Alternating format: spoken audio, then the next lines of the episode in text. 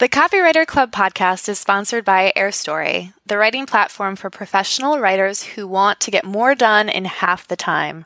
Learn more at airstory.co forward slash club.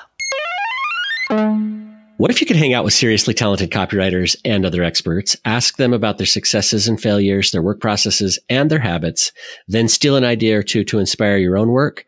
That's what Kira and I do every week at the Copywriter Club podcast. You're invited to join the club for episode 93 as we chat with copywriter and communications strategist Erica Lee Strauss about her stint as a gossip columnist, helping entrepreneurs communicate their stories, burning out and finding a purpose, copy coaching, and her love of EDM.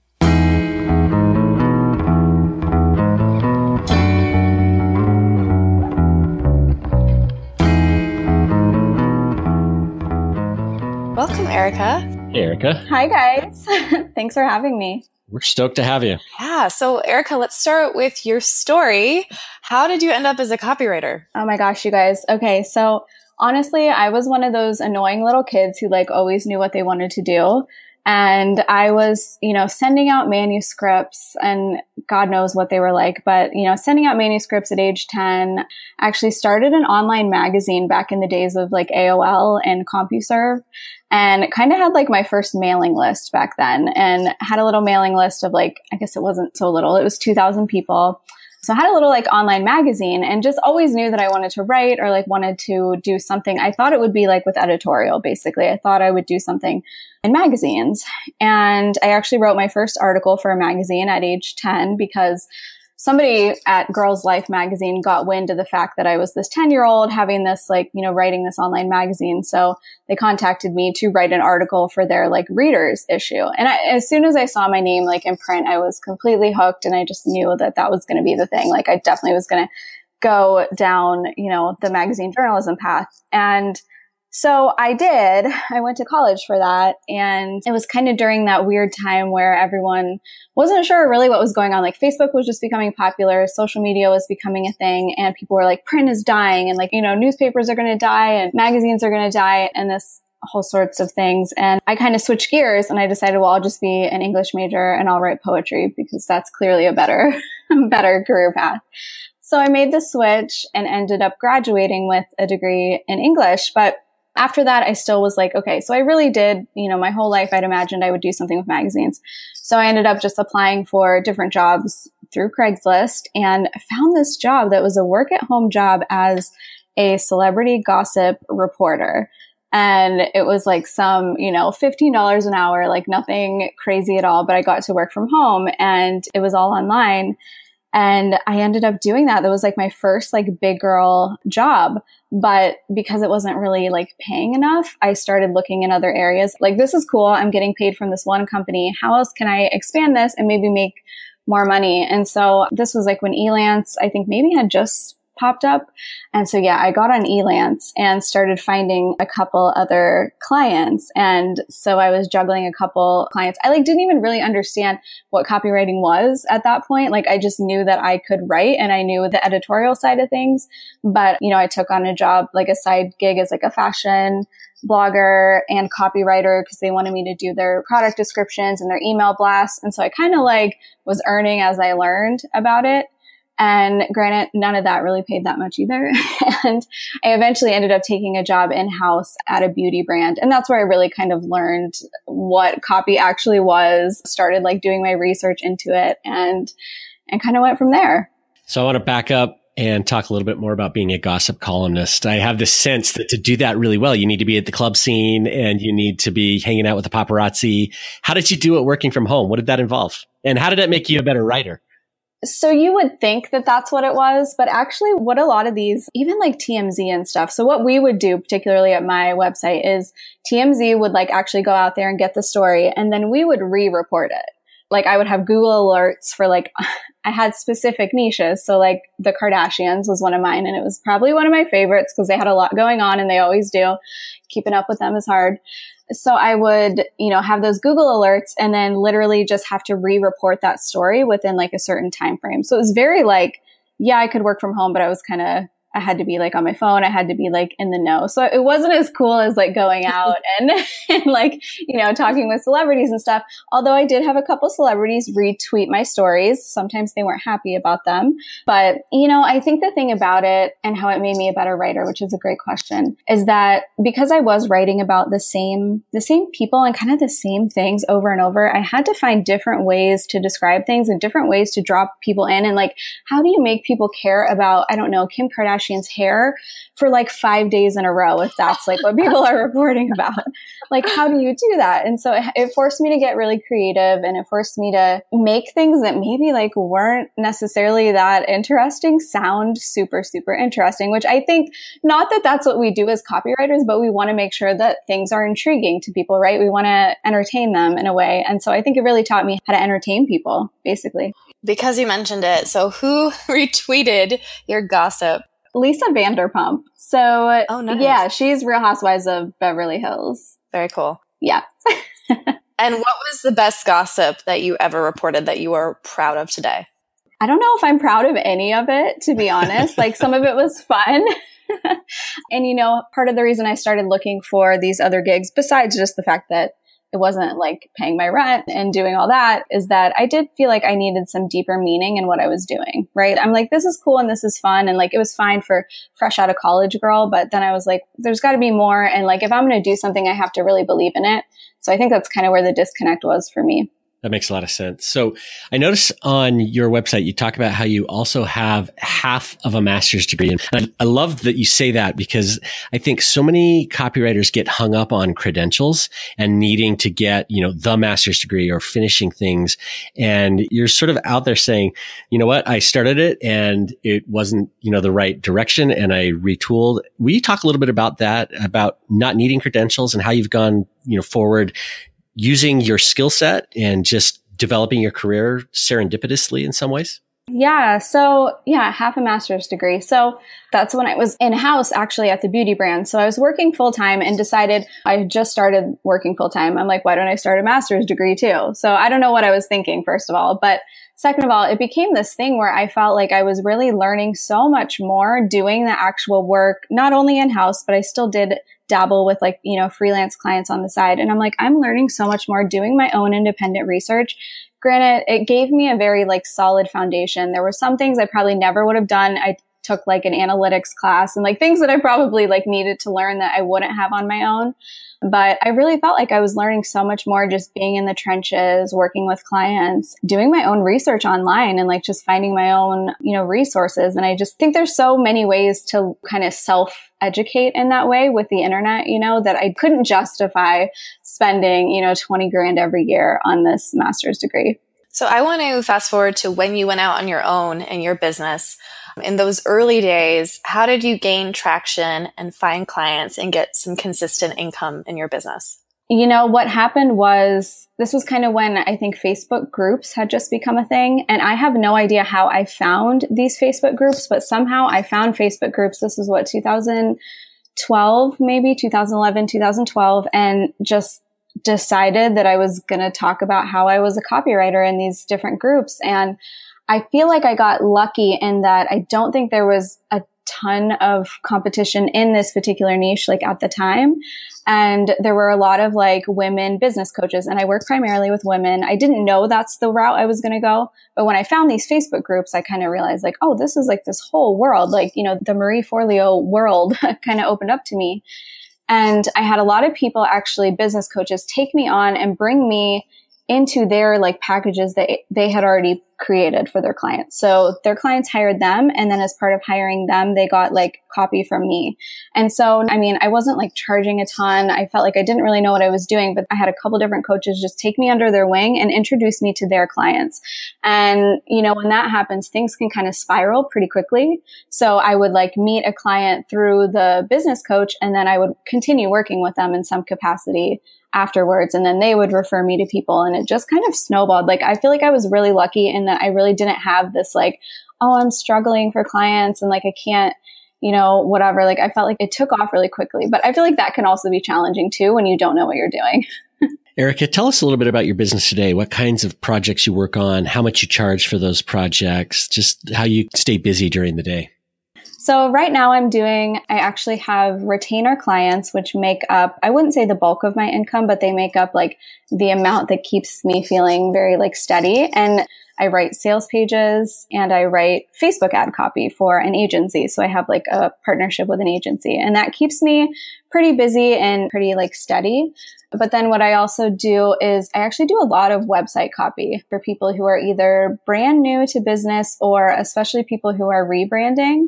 So I kind of take them through the whole process of like really discovering what their message is. A lot of them are, yeah, they're, they're rebranding. They're not quite sure like what they're about now. Maybe they're like three to five years into business and they're like, okay, I really need like a new website. And they come to me to kind of get that clarity on like, well, who am I now?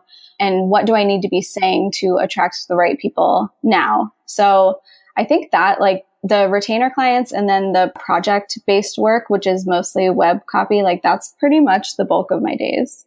How do you make retainers work for you? I hear so many horror stories about retainers where it feels like all of a sudden you're an employee and it's an abusive relationship. But retainers can also be really beneficial to certain copywriters. So, how do you make it work for you? Yeah, that's a great question. I was really resistant to them for a long time for that exact reason. I was like, I really don't want to feel like I'm someone's employee you know, I didn't want all that. So what I do is I just have really clear terms about like what exactly the deliverables are every single month. So they get like a very, you know, very specific number of deliverables from me and anything above and beyond that, we would have to like renegotiate. And it's honestly, it's great for me because I have everything set up where like they get the I have two re- retainer clients right now. So they both get invoiced like on the same day every month. It's automatic. I don't even touch it. They pay and then I know exactly like the due dates for their projects at the beginning of the month. And it just really helps me to like even just plan my entire month, you know? Yeah. So are you comfortable sharing just what is included in one of those retainers as an example and even just ballpark number how much you charge for that retainer? Yeah, so I do a thousand dollar retainer with one of my clients, and that's for about eight emails. So yeah. no, that cool. Yeah, no, that, that sounds really cool. Yeah. Yeah. So you also do some copy coaching. Will you tell us a little bit about what you do for that and the package that you put together for that? Yeah. So that was kind of one of those things where the client is asking for it. I had a lot of people come to me like, Hey, could you just like help me with my writing? And I'm like, well, you know, that's not exactly what I do, but sure, I could, you know, figure out some way to do that. And I just had had so many people ask me over the years if I could just kind of mentor them and kind of like, you know, they were going through a launch or maybe they wanted to write their website. Like they kind of wanted to have that creative control, but they also wanted to have my eyes on it. So I'm like, okay, there's got to be some way to make this work. And it actually sounded kind of fun to me. I'm like, all right, I can do that. Like, I could get down with that. So what I ended up doing is putting together, it's like normally a four to six week package and we meet like every other week so that they have time in between to write things. And it does vary client to client because everybody's different and what they're working on normally is different. But I try to work with people who have a very specific like thing that they're working on, like either a launch or like a website. And then what they get to do is they get to email me in between and ask me questions. But when we're on calls together, I'm basically just reviewing like whatever they wrote that week.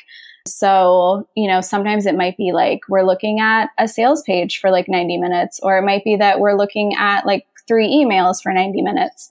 So it really does just depend. They love it. I mean, and it's fun for me too because I get to be there and like help them, but like not actually do the entire thing for them. And I think they walk away like knowing how to do things too. They don't just like get this deliverable, but they really now understand like why I do certain things and like the strategy behind it. Yeah, I think it's a great service. It makes a lot of sense. I could see where that could be really helpful for team members too. If maybe it's not necessarily the business owner, but you could work with their communications manager to help them learn how to write better as well. So if a copywriter is listening and wants to test out a similar offer, like what would be a great first step, a baby step to help us test out a similar offer? That's a good question. I mean, I think you have to ask yourself, I don't think this would be right for every audience. I think because my audience is a lot of times solopreneurs, they really like that, you know, that really like high touch and they want to know how to write copy. So, I mean, I feel like kind of like where all good offers start, I feel like I would survey and I would find out if this is something that people are even interested in within your particular niche. Cause they might not be. They might just be like, Hey, I really want you to just do this for me. I just had noticed over the years that a lot of people were like, no, no, no, I want you to help me do this too. So I think that's definitely where I would start. Right. Oh, that's a good point. So I want to backtrack. You mentioned something about how you grew fast and how that's a challenge in itself when you grow fast. And so I want to hear more about that for you because it does sound like you had early success and the stars aligned and you had clients. Mm-hmm. And that's a great problem to have. But what happens when it hits? How do you manage that flow of work without going crazy? What do you do? yeah. So, I mean, I do feel like I was lucky. I feel like things took off pretty quickly for me. And I feel like pretty much any copywriter who experiences any kind of success is going to get to this point where they're like, I cannot do this alone anymore. And I like have to figure out something else. So for me, I was very resistant to the idea of like starting an agency. Like that was, you know, suggested to me. Like people were like, just bring more people on. You know, you'll be able to kind of be the CEO. You can still like look over everything and all that. And I just like was really, really resistant toward that. And it took me a while. I was in this space of like just being really overbooked, trying to do everything myself. And it eventually led me to some serious burnout. And when I got there, that's when I realized like, okay, so I really do have to do something now. And if it's not going to be an agency and if I'm not going to go that route, what can I do? Like there's so many things that you can do actually. And this is when the ideas for like the copy coaching, and I actually have like a group program. Like that's when those ideas started to kind of come to fruition. And I realized that like not only did I want to do those things because I had been thinking about them for a while, I felt like I had to do those things. I was just at the point where there was no possible way for me to take on any more work. And so I had to figure something else out. Let's talk about that burnout for just a minute, because I think this is something that a lot of copywriters deal with. We tend to try to, you know, satisfy our clients and maybe work on our own things. And oftentimes copywriters are working a second job or a first job and copies on the side. How did you deal with overcoming the burnout and getting past that? What was the secret for getting really to the level where you are now? It was in December of like, I think it was 2015 where I really was like, you know what? Something has to change. And I really took like two to three weeks off. And I think that's the first thing. And we get so afraid to do that. Like, I think any business owner is like, I cannot step away. Like everything is going to fall apart. And I had that feeling so bad, but I knew that like if I did not take that step back and kind of look at what was actually going on in my business and kind of rearrange some things that I was just going to get worse. So, you know, first of all, it was just taking that pause and really kind of looking at like, okay, what do I actually want to do? You know, what do I want my days to look like? What do I want to work on and who do I want to work with? And really going back to those basics because I had just got caught up in that, like, yes, I'll just say yes to anything and I'll work with anyone. And like, you know, it was all exciting at first. And then after a couple years, you're like, but wait, no, like I can't actually work with anyone or everyone. And I really do have to be more strategic and intentional about the work that I take on. So yeah, I literally took a couple weeks off and I was like kind of in bed the whole time. It was not very pretty, but it was very necessary. Like, and I just had to really think like, what do I actually want to offer? What do I want my days to look like? Who do I want to work with? I think for me at that point too, I just wasn't charging enough. I really needed to adjust my prices. I was still charging what I was charging at the very beginning of my business. And, you know, I was several years in and had worked with tons and tons of clients and helped them make a lot of money. And I just knew that like yeah, I had to look at all the different like pieces of my business and just be more intentional. So, where are you today in your business? Because I know the catalyst for this conversation, I believe, was a video you posted on your Facebook page a couple months ago where you were announcing this big change in your business. And I really want to talk more about that big change. Yeah, let's talk about it. All right. so, I actually, and this is still mind blowing to me, I actually partnered with a network marketing company. And I like even to say it out loud, I'm like, oh God, because I know. And like I was such a hater of anyone who was in like direct sales or network marketing. I would see like friends from high school posting on Facebook trying to sell their candles or like their whatever. And I was like, I will never, ever, ever do that. Like I just thought that would never be something that I would do. Famous last words. right, right.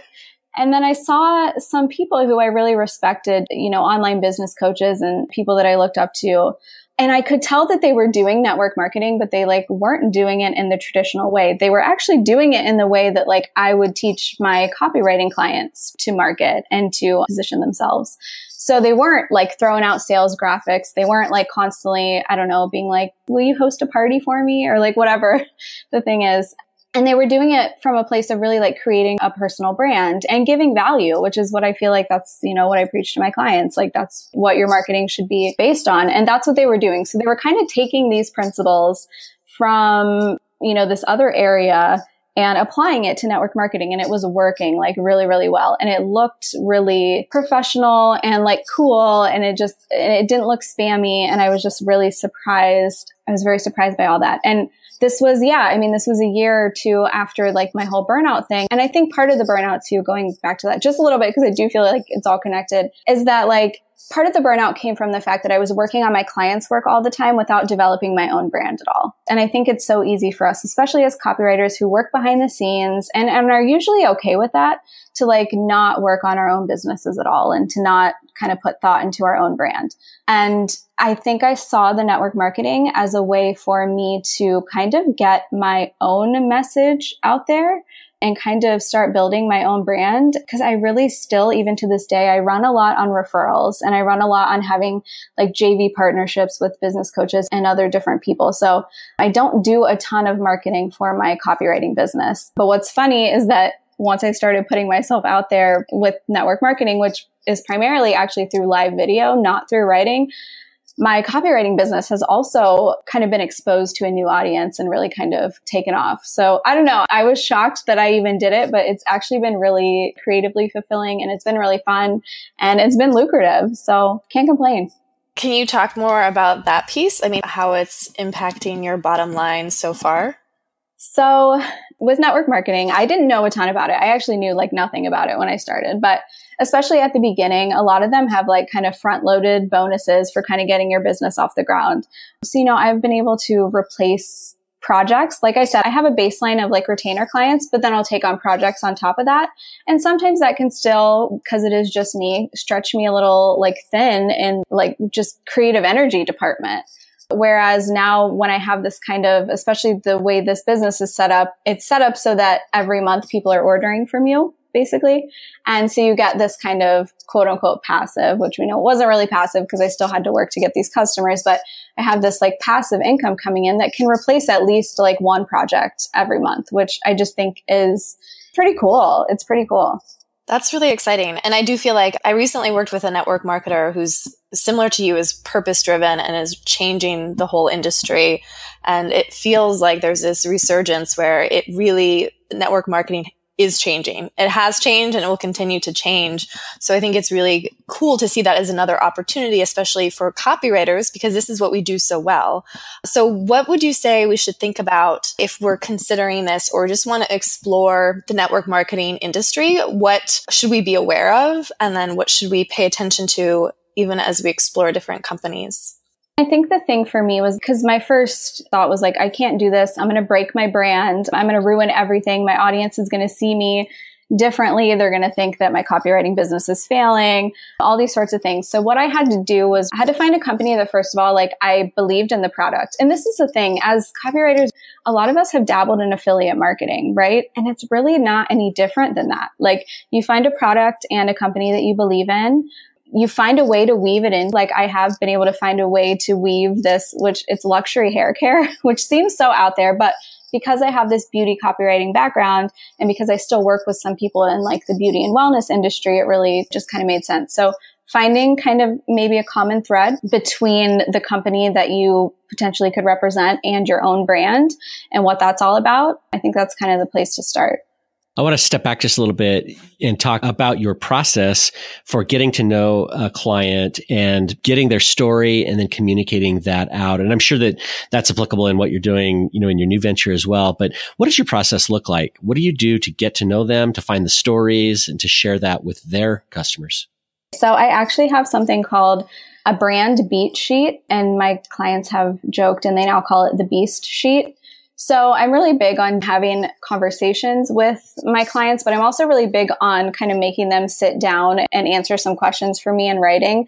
So, I mean, it really comes from what I believe is that they need to know their customers and they need to know themselves. Like I said, a lot of people I work with are solopreneurs. So they're telling very like personal stories. So I kind of ask them about both of those things. I ask them about their clients and their customers and try to find that common thread between like what they've been through and what their customer has been through and kind of start from there. And then how do you pull out additional stories? You know, it's easy to identify, say, the problem and talk maybe about the solution, but how do you get them to share personal stories with you? Honestly, I just kind of come out and ask them. So, for example, my retainer client, and I think maybe this is part of why I like retainers is because I do get to know them and I like to, as an introvert, like I like to get to know people kind of on that deeper level. So I'll go and do, for example, something like I'll write an outline for an email and then I'll be like, Hey, like, do you have any experience that you can tell me about that relates to this? And it's surprising. I mean, people like to talk about themselves and I never really have encountered someone who is like, not been willing to kind of open up and talk to me. Right. It's almost like you just have to trigger those stories and ask them the right question to pull out the best stories that you know your client has, but they don't necessarily know which ones to share with you until you ask those questions about like, hey, tell me about one of the best concerts you've ever been to, or tell me about your first date right. with your partner. What was that like? And then all of a sudden you get these incredible stories that you're like, oh, that's the perfect lead for that sales email I need to write. Yes, exactly. All right. So I want to ask a little bit more about the building your brand piece because that's the big part of what I'm taking away from your network marketing experience is that now you're kind of forced in a way, but it seems like something you're excited to do to jump on Facebook Live, to build your brand. And like you said, a lot of copywriters just, we don't do that at all. So what have you learned from this experience jumping into Facebook Live now, really rebranding yourself and putting yourself out there in a way that maybe you weren't doing a couple years ago? Yeah. So not only was I resistant to network marketing, I was definitely resistant to Facebook Live. I feel like I'm a lot better in writing than I am speaking. So I was very nervous to do that. And actually, it's funny. It's just been, you know, I help my clients like figure out kind of what their voice is or like what their message is and like what they want to share with people and what their brand is all about. And I feel like that's exactly what me doing Facebook Lives has forced me to do. I'm kind of being forced to like walk my talk a little bit. So it's really had me take a step back and be like, okay, what are the exact things? And of course, just as kind of a type A person, I have like a list of like different buckets of things that I want to talk about that either relate to network marketing or to copywriting or to both. Cause I kind of now use the Facebook Live as a way to talk about my copywriting too. I just kind of pick and choose what I want to talk about that day and I'll talk about like either or. But, you know, I have a list of different topics and I just had to take that step back and go back to, okay, who am I talking to? What are their problems? You know, what do they ultimately want? Yeah, I've just kind of had to take the step back and do that basic work all over again.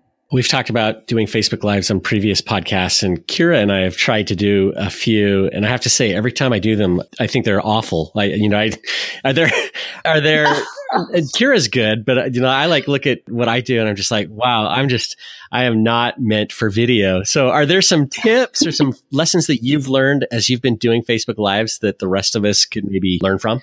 I think honestly, it comes down to practice. I still get so nervous. I actually did one the other day and I deleted it, you guys. I went back and I was like, nope, that the internet is not seeing that.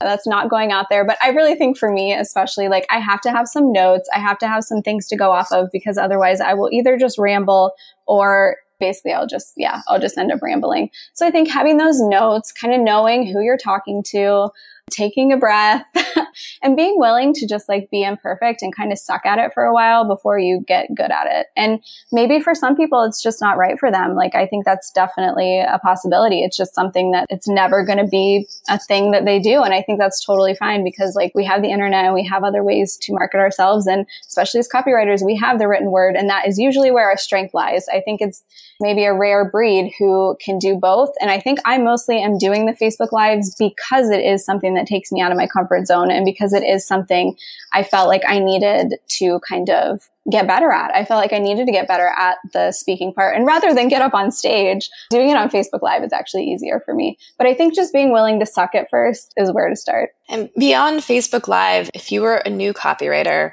and you were starting today, what would you do to put yourself out there and to find those clients that could really propel you forward?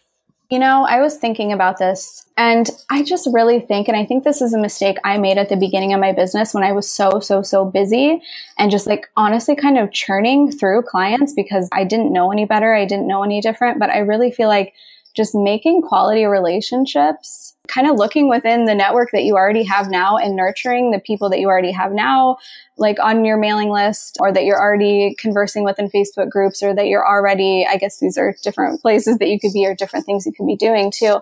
But just really starting with like who you know and deepening those relationships and asking for referrals and just really putting the effort into the relationships, honestly, that you already have, because so much can spring from that. And I still have clients who, you know, I worked with at the very beginning who come back to me. But since I've really put this focus on relationships over the last like year and a half, once I realized, hey, hey, hey, like after the burnout and stuff, and I'm like, I can't keep just going through client after client. I really need to focus. Like the quality of my relationships is better and just everything I feel like in my business overall is better. Yeah, and that's when the opportunities pop up too, right? Like for you to write copy for your clients customers and their members that comes from those strengthened relationships with your clients where they're like, Hey, now I can see that you could help me in other ways. Let me bring you into this project. Maybe you could speak at this event. But that doesn't really happen when you churn through clients, like you said, which I have definitely done. Right. No. so I want to hear more about where you go from here, especially because you're kind of in this transitional stage and building out and selling these products and you know working with retainer clients where do you want to go where do you see your business a year from now yeah, that's such a good question. I am in a very like weird transitional period. The network marketing thing is very, very new to me. But like I said, it's kind of like affiliate marketing, which was already on my plan of things I was going to look into this year and really put a focus on this year. I love my retainer clients. I just imagine honestly, like you know, this time next year, I still have my retainer clients because I do like to go deep with a couple clients. I really do like that. The project based stuff from time to time is okay, but I do actually really enjoy, like, I did a group program in the fall. I learned a ton. I was probably an epic failure because facilitating a group and working with clients one on one is like completely different. But I love this idea of kind of being a teacher and, you know, a mentor rather than doing that just like being like a wordsmith or like doing the, you know, one on one client work all the time. Not that I don't love it because I do, but there's so many other ways to make money and to kind of use our skills as copywriters. So I just kind of want to keep exploring like, yeah, what does that look like? I'm not entirely sure, but I think it means experimenting with other ways to work with people and help people that is not just one on one client work. So I want to switch gears just a little bit and ask you about one of the products that you've offered your clients. You've done some taglines and naming for some of your clients and you offer a package in this. And I'm curious what you've learned as you've worked on these kinds of projects. Are there frameworks for taglines and for naming? Are there processes that if we are doing the same kinds of things that we could learn from what you've put together?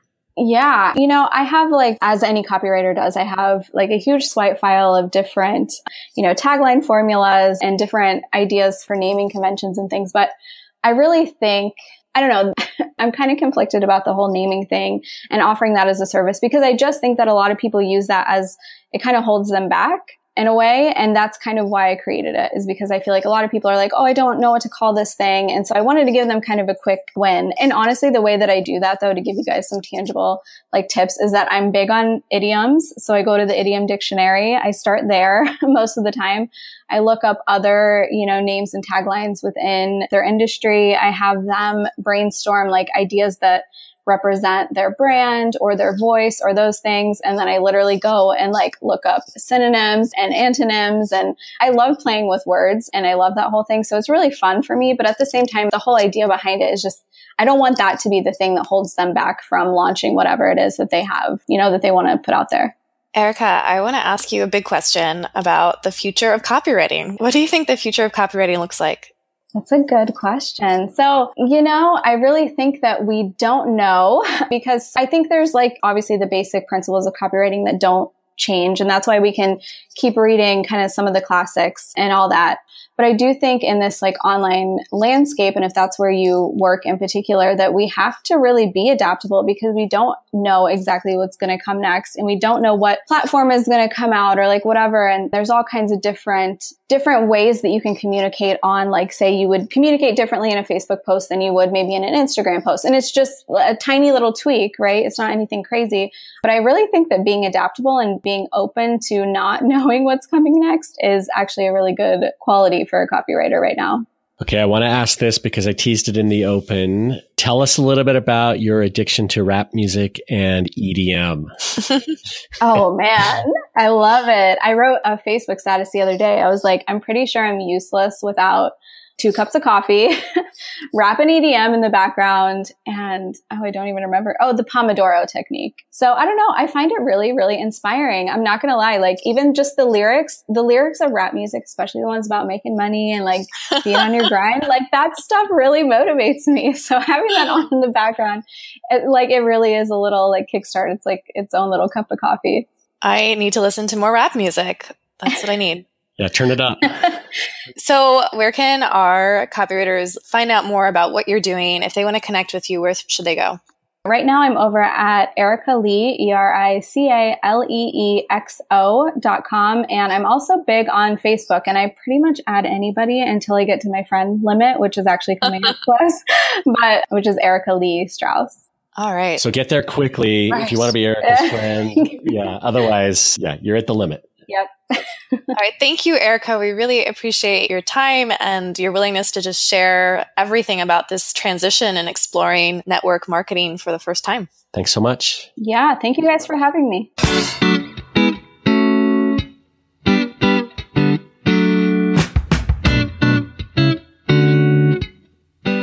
You've been listening to the Copywriter Club podcast with Kira Hug and Rob Marsh. Music for the show is a clip from Gravity by Whitest Boy Alive, available in iTunes.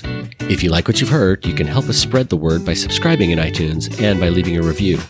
For show notes, a full transcript, and links to our free Facebook community, visit thecopywriterclub.com. We'll see you next episode.